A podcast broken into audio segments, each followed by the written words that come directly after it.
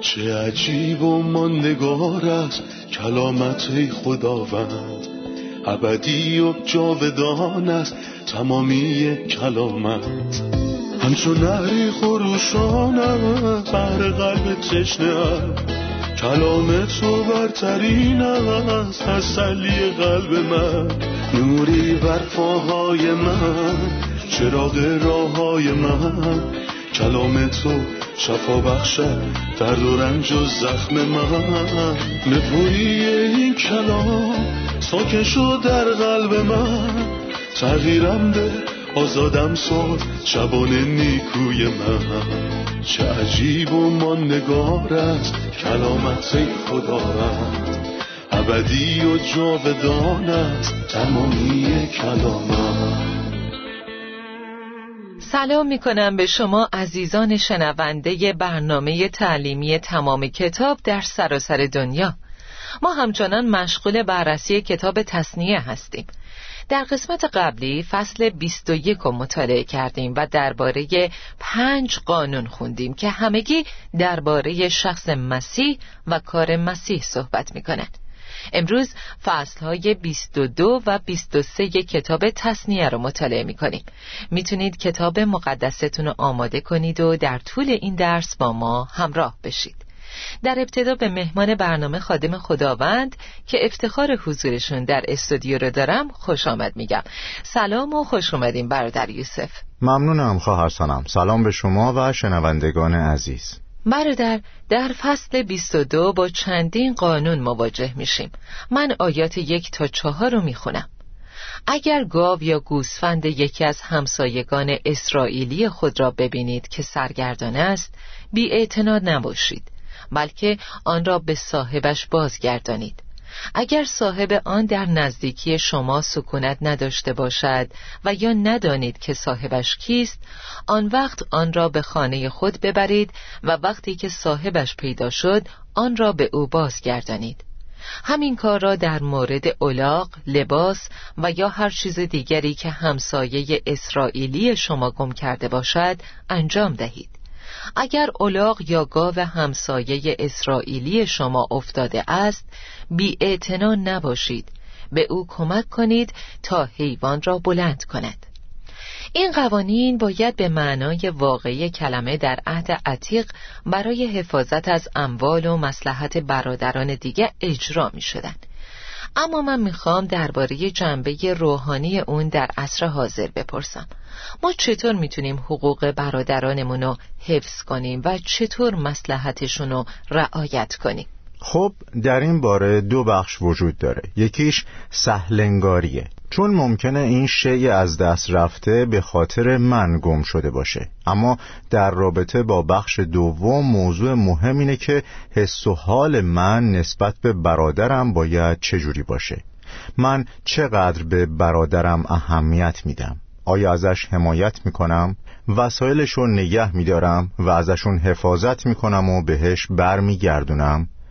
منظور کلام خدا اینه و کاربردش هم همینه. به نظر من کاربرد روحانی این موضوع در خصوص روابط انسانیه که چطور از همدیگه محافظت کنیم یا چطور نسبت به همدیگه مهربونی نشون بدیم. یک کیفیت روحانی حائز اهمیت وجود داره.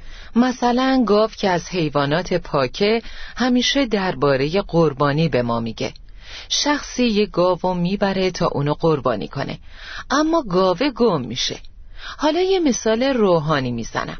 من برادری رو می‌دیدم که عادت داشت به جلسات پرستشی بره و قربانی تقدیم کنه. برای ماها و سالها این کارو می‌کرد و از تقدیم قربانی با شادی سرودها و دعاها خسته نمی‌شد. اما حالا می‌بینم مدتی دیگه نمیاد. متوقف شده. آیا میشه اینطور تعبیر کرد که این برادر گاوش یا قربانیشو گم کرده و وظیفه من در قبالش چیه؟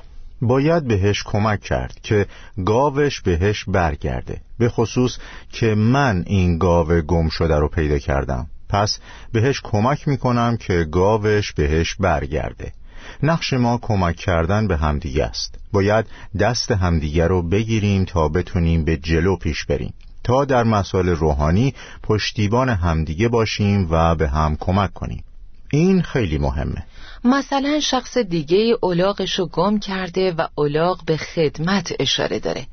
از نظر روحانی یکی عادت داشته به خداوند خدمت کنه. اما به خاطر شرایط خاصی افسرده و سرگردون شده و در خونه مونده. من باید چیکار کنم؟ و اگه لباسشو گم کرده که به رفتارش و به ظاهر خارجی اشاره می‌کنه من باید چیکار کنم؟ باید کمکش کنم پوشیده بشه و لباسشو برگردونم.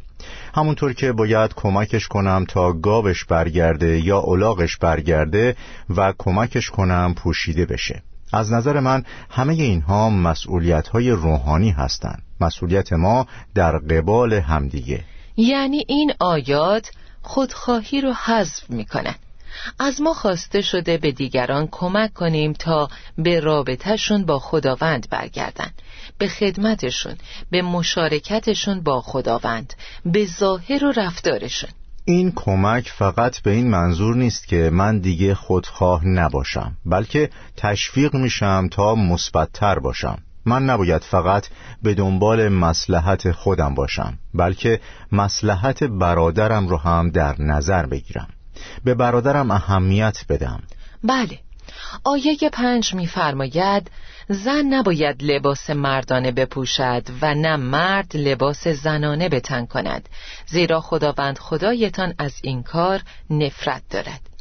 این مورد در عهد عتیق به طور عملی انجام می شده اما چه کاربردی در عهد جدید داره؟ در خصوص این موضوع با یه فاجعه روبرویم. چون در دوران باستان این بوده که زن نباید لباس مردانه بپوشد و نه مرد لباس زنانه بتن کند. اما حالا صحبت فقط سر لباس نیست بلکه مرد می‌خواد زن بشه و زن می‌خواد مرد بشه. تغییر جنسیت دادن. بله. بنا به نظر بعضی محققین مسیحی این عدم قبول نظم و ترتیب الهی در زندگیه. عدم قبول وضعیت الهی در زندگی. ما می‌دونیم که در حال حاضر با یه موج سهمگین روبرویم که دنیا رهبران و قانون اساسی تاییدش می‌کنه. اینکه همه آزادن نه تنها هرچی می‌خوان بپوشن بلکه هرچی می‌خوان باشن. طرف مرده ولی می‌خواد به عنوان یه زن زندگی کنه. یا یه زن می‌خواد به عنوان یه مرد زندگی کنه. این اتفاق از خیلی وقت پیش در غرب انجام می شده و حالا به شکل فجیعی در معرض عمومه. تعدی علیه نظم و ترتیب خدا. بله که ناپاکی رو وارد زندگی می‌کنه. این موضوع یه اراده شخصی شده که از شهوت جاری میشه. شهوتی سرکش و غیر قابل کنترل. من آزادم. بذارید هرچی دلم خاص باشم. و البته قانونی هم شده. من تظاهرات همجنسگرایان رو در کشورهای دیگه دیدم. اونها فعلا از تظاهرات برای حقوقشون دست کشیدن. همینطوره. هدف مستقیم این آیه که میگه زن نباید لباسای مردونه و یه مرد نباید لباسای زنونه بپوشه همین همجنسگرایی بوده. مردایی که می‌خوان زن باشن و زنایی که می‌خوان مرد باشن. تعدی به نظم و ترتیب خدا. و موضوع فقط لباس پوشیدن و فرهنگ نیست. موضوع عدم تمایزه. چنین افرادی فاقد تمایزن. خداوند شما رو این طور آفریده و با این یا اون ویژگی شما رو متمایز کرده. فصل 22 آیه 8 میفرماید هنگامی که خانه نو می‌سازید مطمئن باشید که در لبه بام خانه نرده بگذارید. تا اگر کسی از آنجا افتاد و مرد شما مسئول نباشید. می‌خوام مفهوم روحانی گذاشتن نرده در لبه بام رو بدونیم.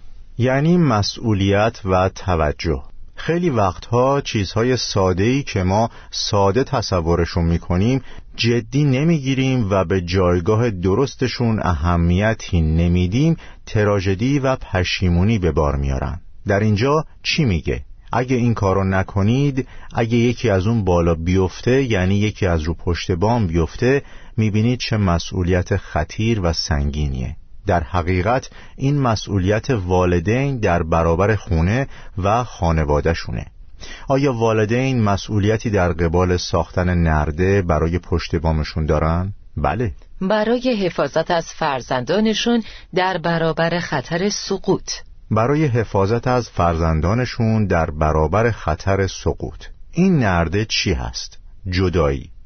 جدایی یعنی چطور به بچه هاشون تعلیم بدن و در اعماق وجودشون این بز رو بکارن که ما قومی آسمانی هستیم.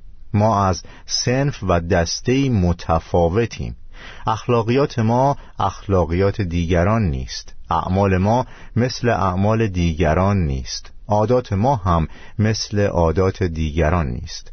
ما با مردم دیگه تفاوت داریم.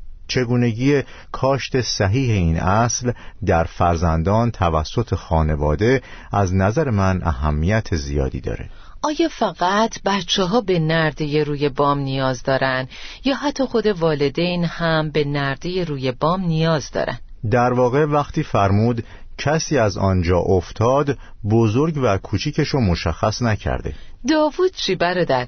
آیا اونم روی پشت بوم نبود؟ اتفاقا می‌خواستم در موردش بگم چون پشت بام داوود سست بود بدترین کاری که می‌شد رو انجام داد. داوود روی پشت بوم یه زن و دید. بهش میل پیدا کرد و مرتکب زنا و قتل شد. از نظر روحانی انگار هیچ نرده روی بام نبوده. این مسئولیت خطیر شخص در قبال خودش و دیگرانه. در حال حاضر این حجم از سستی افزایش پیدا کرده. ما فکر می‌کنیم باید همون کاری بکنیم که مردم می‌کنن و چیزی رو تماشا کنیم که دیگران تماشا می‌کنن. در حال حاضر گناه به وفور عرضه میشه که وحشتناکه. اگه شفافیتی نباشه در خصوص اینکه در زندگی بزرگسالان و پرورش جوانان چه کاریو باید و چه کاریو نباید انجام داد هر کسی سقوط می‌کنه. نه فقط یه نفر بلکه همه از این پشت بام میافتن چون هیچ نرده ای نداره. همینطوره. آیات سیزده تا انتهای فصل درباره دو موضوع صحبت می‌کنن. اول سرسری نگرفتن ازدواج و دوم سرسری نگرفتن رابطه جنسی خارج از چهارچوب ازدواج. با اینکه بعضیا نسبت به این موضوع حساسن ولی لازم روی تفکر کلام خدا در این خصوص تاکید کرد. کتاب مقدس درباره ازدواج به ما چی میگه و احترام و قداست ازدواج به چه صورته؟ این گناه هر بار با مرگ یا سنگسار مجازات شده. یعنی مجازات ساده ای نداره که جدی بودن این موضوع رو به همون نشون میده. یعنی ناپاکی در رابطه زناشویی یا ناپاکی یا بیعفتی عاطفی. یه مرد برای یه زنه و یه زن برای یه مرد زن یا مرد به خاطر یه سری بحانه های کنونی احساساتشون رو تسلیم کس دیگه می‌کنن چه بحانه هایی؟ مثلا این صرفا یه دوستیه فقط چت کردنه همیشه همینجوری شروع میشه متوجه این؟ اما بعدش چی؟ آیا این درسته؟ یعنی احساس خوشی و لذت در رابطه با یه زن دیگه و اینکه صداشو بیشتر از صدای همسرم دوست داشتم. حتی اگه صرفا چت کردن باشه؟ بله این سقوط افت عاطفی که قرار بود برقرار باشه. دقیقا همونطور که افت بدنی و بکارت جسمی وجود داره بکارت و افت عاطفی هم هست. چون این دو نفر یک شدن و هیچ کدومشون این حق و نداره. ذره از خودشو به شخص دیگه غیر از شخصی که باهاش ازدواج کرده بده. در این مورد کلام کاملا واضحه. این مصیبت از گذشته وجود داشته اما اخیرا به خاطر رسانه های اجتماعی آثار فاجعه باری در وجود بزرگسالان و کمسالان به وجود اومده که باعث میشه اتش عناصر عاطفی افزایش پیدا کنه و همسر شرعی برای خیلیا کفایت نمی‌کنه. کسانی که هیچ رابطه‌ای با خدا ندارند و متاسفانه حتی ایماندارانی که از رابطهشون با خدا پر نمیشن دچار اتش عاطفی عمیقی میشن که با رابطه عادی سیراب نمیشه. قرایز و عواطف به سادگی به خاطر رسانه های وحشتناک برانگیخته میشن. و چون در رابطه عادی ارزانه میشن و رابطه با خدا قطع شده یا سطحیه و اشباه کننده نیست طبیعیه که عواطف سست بشن و عواطفشونو به یکی دیگه بروز بدن. اما هر جور حساب کنید این یه جرمه و مجازاتش هم همه جوره دردناکه. همینطوره. خدا ازدواج و ترک کرد. یک مرد و یک زن. مرد سر و زن بدن مرده. هیچ کس هرگز از بدن خود متنفر نبوده است بلکه به آن قضا می دهد و از آن توجه می کند یعنی مراقب این بدنه و با افت با بدنش رفتار می‌کنه و به هیچ کس اجازه نمیده بین اونها در رابطه دخالت کنه. کتاب مقدس میفرماید هرگاه مردی از روی شهوت به زنی نگاه کند در دل خود با او زنا کرده است. ممکنه یکی بیاد و بگه من این کارو نکردم. من وارد چنین چیزی نشدم. اما حتی در حد عواطف و حتی در ذهن از نظر خدا انگار انجامش دادی. آیا عدم قدردانی زن از شوهرش و اشبا نکردن امیالش عذری کافی برای اینه که به دنبال ارزای امیال یا احتیاجات عاطفیش بره؟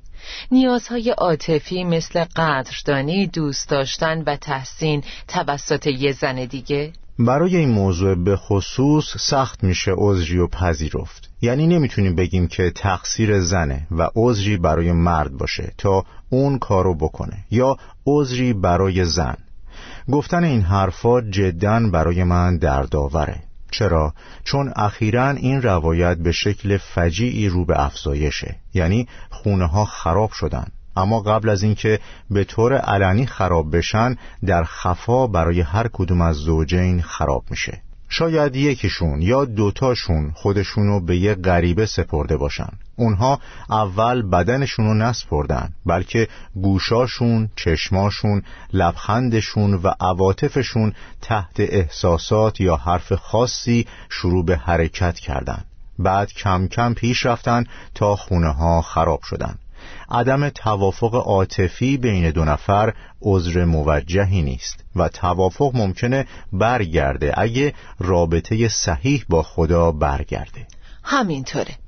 لطفا راه حل های عملی بهمون بدین.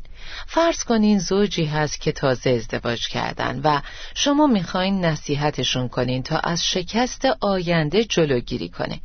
در ارتباط با حریم خصوصی در استفاده از تلفن هوشمند چه چیزی میگین؟ این یه تصمیمه. یه تصمیم که روی یه عقیده ذهنی بنا شده. ما چطور باید وارد این زندگی بشیم؟ یا حتی برای زوجهای مسنتر چون مشکل فقط زوجهای جوون نیستن. اگه تصمیم سختگیرانه گرفته نشه یا اگه به بیان کتاب مقدس هیچ چاقویی از سنگ چخماخ نباشه و مطلقا پذیرفته نشه آزادی عمل به وجود میاد.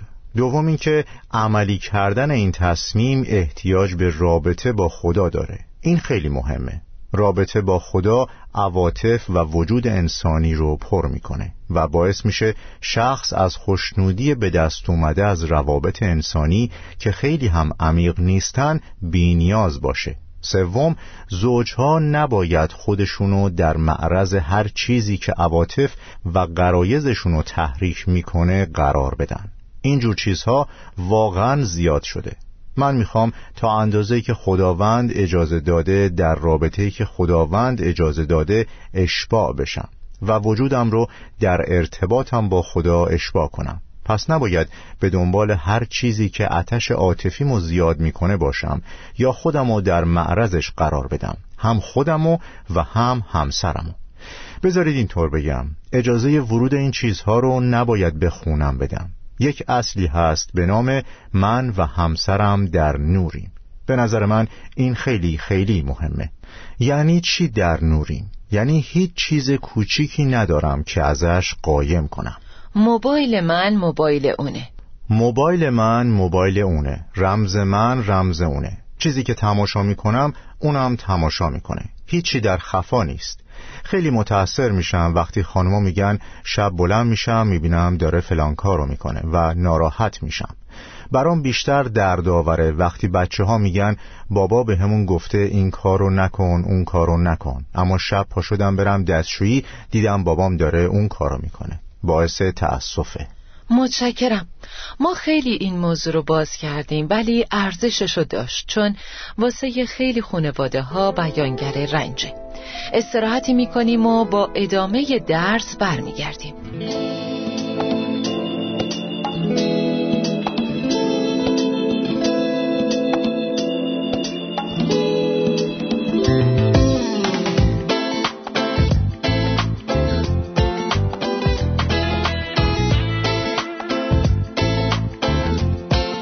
برادر در فصل 23 درباره گروهی می‌خونیم که ملحق شدنشون به جماعت خداوند ممنوعه سوالم اینه که اگه خدا همه مردم رو دوست داره و پذیرای همه مردمه پس گناه این گروه چیه؟ ملحق شدن به جماعت خداوند خیلی مهمه چون قداست یه نفر بیانگر قداست یک گروهه برای ملحق شدن به جماعت خداوند باید جوی از قداست برقرار باشه. اینجا درباره اعمال بتپرستانه ملت ها صحبت می‌کنه. غیر یهودیان از این کارها می‌کردن به خصوص با برده ها پس این کارها رو باهاشون انجام می‌دادن والدین هم این کار رو با بچه هاشون می‌کردن یعنی به عنوان برده بفرستنشون سر کار تا مبلغ بیشتری بگیرن. در اون زمان زنا با برده ها رایج بوده و یه چیز عادی تلقی می شده. خب اینا اعمال بودپرستان است و خدا می‌خواد بهشون بگه که اجتماع خانواده خدا کاملا متفاوت با چیزیه که در اجتماعات دیگه مجازه. بنابراین یه گروه بزرگ قابل قبول نیست. نقص قابل قبول نیست.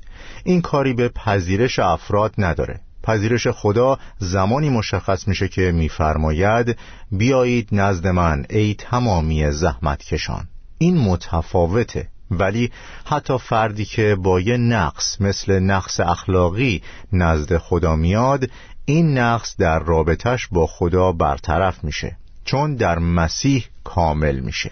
طبعا ما از قسمتهای دیگه کتاب مقدس یاد گرفتیم که خدا پذیرای هم است. او راهاب کنعانی و روت موآبی رو پذیرفت. خدا پذیرای ملتهای بسیاری بود که به جماعت خدا ملحق شدن چون فیض پذیرای هم است. اما این عیوب به عیوب روحانی اخلاقی اشاره داره. جماعت خداوند باید مقدس باشه بدون هیچ عیبی. آیات 9 تا 14 درباره پلیدی هایی که می‌تونه در اردوگاه باشه صحبت می‌کنن که کاملا باید از بین برن تا اردوگاه برای خداوند پاک باشه. آیاتو می‌خونم. وقتی برای جنگ با دشمنان اردو می‌زنید باید از هر گونه ناپاکی دوری کنید. اگر کسی به خاطر انزال شبانه ناپاک شود باید به خارج اردوگاه برود و در آنجا بماند. سپس غسل کند و هنگام غروب آفتاب به اردوگاه بازگردد. مستراها را در بیرون اردوگاه بسازید. هر کسی در بین ابزار خود باید وسیله برای کندن زمین داشته باشد که قبل از غذای حاجت با آن زمین را حفر کند و بعد مدفوع خود را بپوشاند. اردوگاه را پاکیزه نگه دارید. زیرا خداوند خدایتان در اردوگاه با شماست تا شما را حفاظت کند و بر دشمنان پیروز گرداند. مرتکب کار پلیدی نشوید. مبادا خداوند از شما روگردان شود. ضرورت قداست اردوگاه حتی خاک اردوگاه و زمین اردوگاه چیه؟ در اینجا خداوند به موارد دیگه اشاره می‌کنه. مدفوع انسان چون از انسانه و قبلش درباره کسانی که دچار انزال میشن صحبت کرده. مثلا در کتاب اعداد. این ناپاکیه. کسی که دچار انزال میشه باید به بیرون اردوگاه بره. باید از اردوگاه ترد بشه و دوباره دیده نشه. همینطور درباره مدفوع انسان و طبیعت انسان صحبت کرده که اردوگاه رو ناپاک می‌کنه. این چیزا باید پوشونده بشن. چون خداوند در میانشونه و خداوند ازشون محافظت می‌کنه. باید اردوگاه را پاکیزه نگه دارید. مرتکب کار پلیدی نشوید. مبادا خداوند از شما رویگردان شود. یعنی کاری نکنید که خدا از میانتون بره. همینطوره. چون خداوند به قداست اشخاص اهمیت میده یا توجه می‌کنه. به خصوص در جنگ ها جنگ ها نیاز شدیدی به قداست دارن چون همون اول فرموده وقتی برای جنگ با دشمنان اردو می‌زنید. می‌خوام بگم که در جنگ روحانی ما باید در قداست باشیم تا پیروزی به دست بیاریم. قوم اسرائیل در فساد بودند و به جنگ رفتند. در نتیجه صندوقچه عهد ازشون گرفته شد و ایخا بود یعنی جلال رخت بست. خطر ورود به یه جنگ روحانی بدون محکومیت جسم بدون محکومیت نفس یا حفظ کردن رابطه ها شهوات و ناپاکی ها این چه خطری داره؟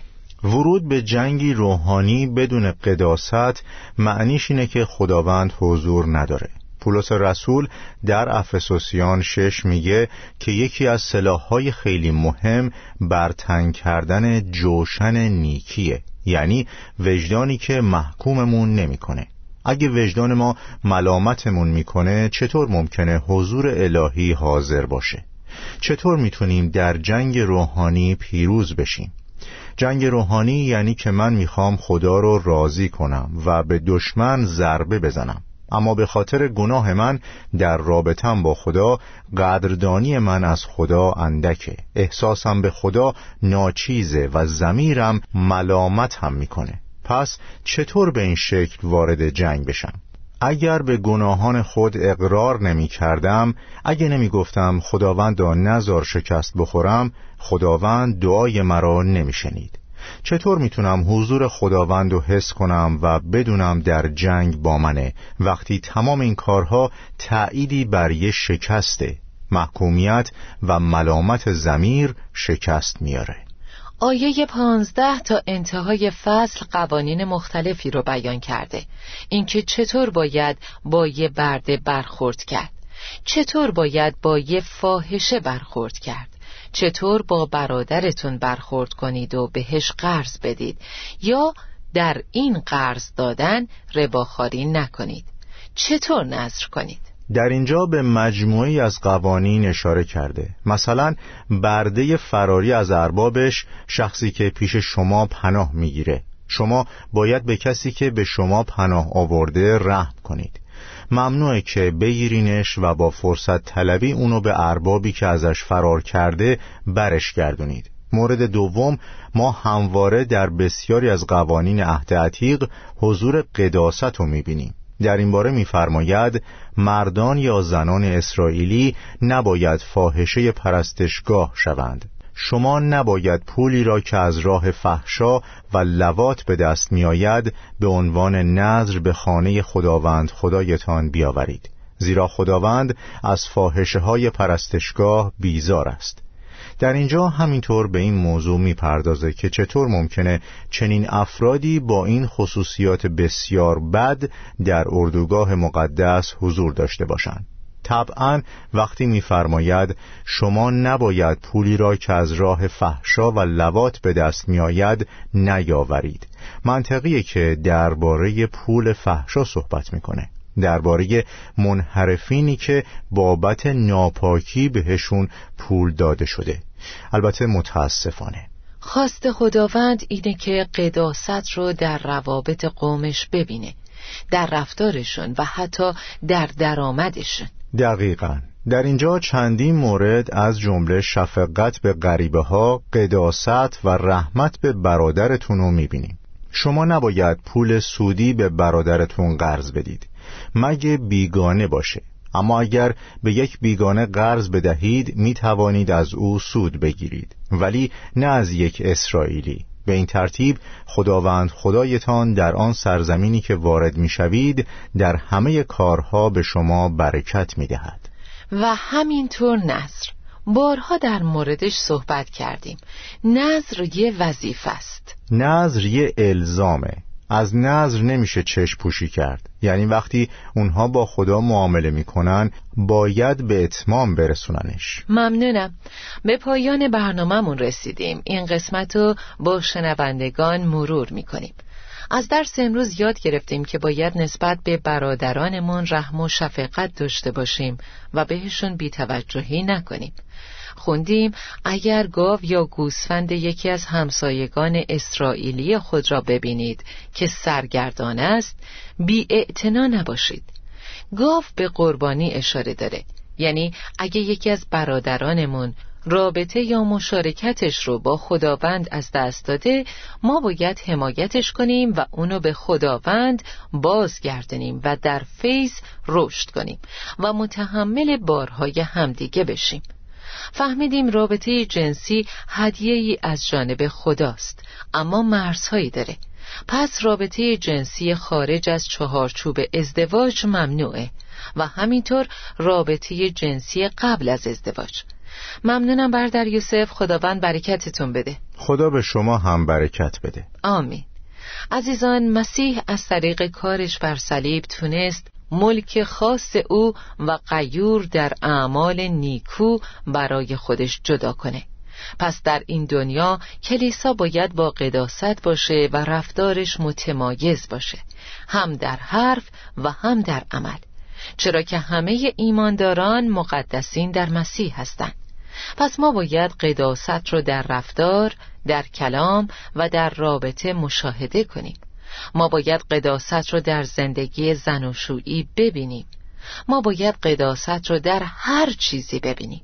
تشویقتون می‌کنم هر روز در پرتو حضور خدا خودتون رو تفحص کنید و بگید خدایا مرا تفتیش کن و از دل من باخبر شو.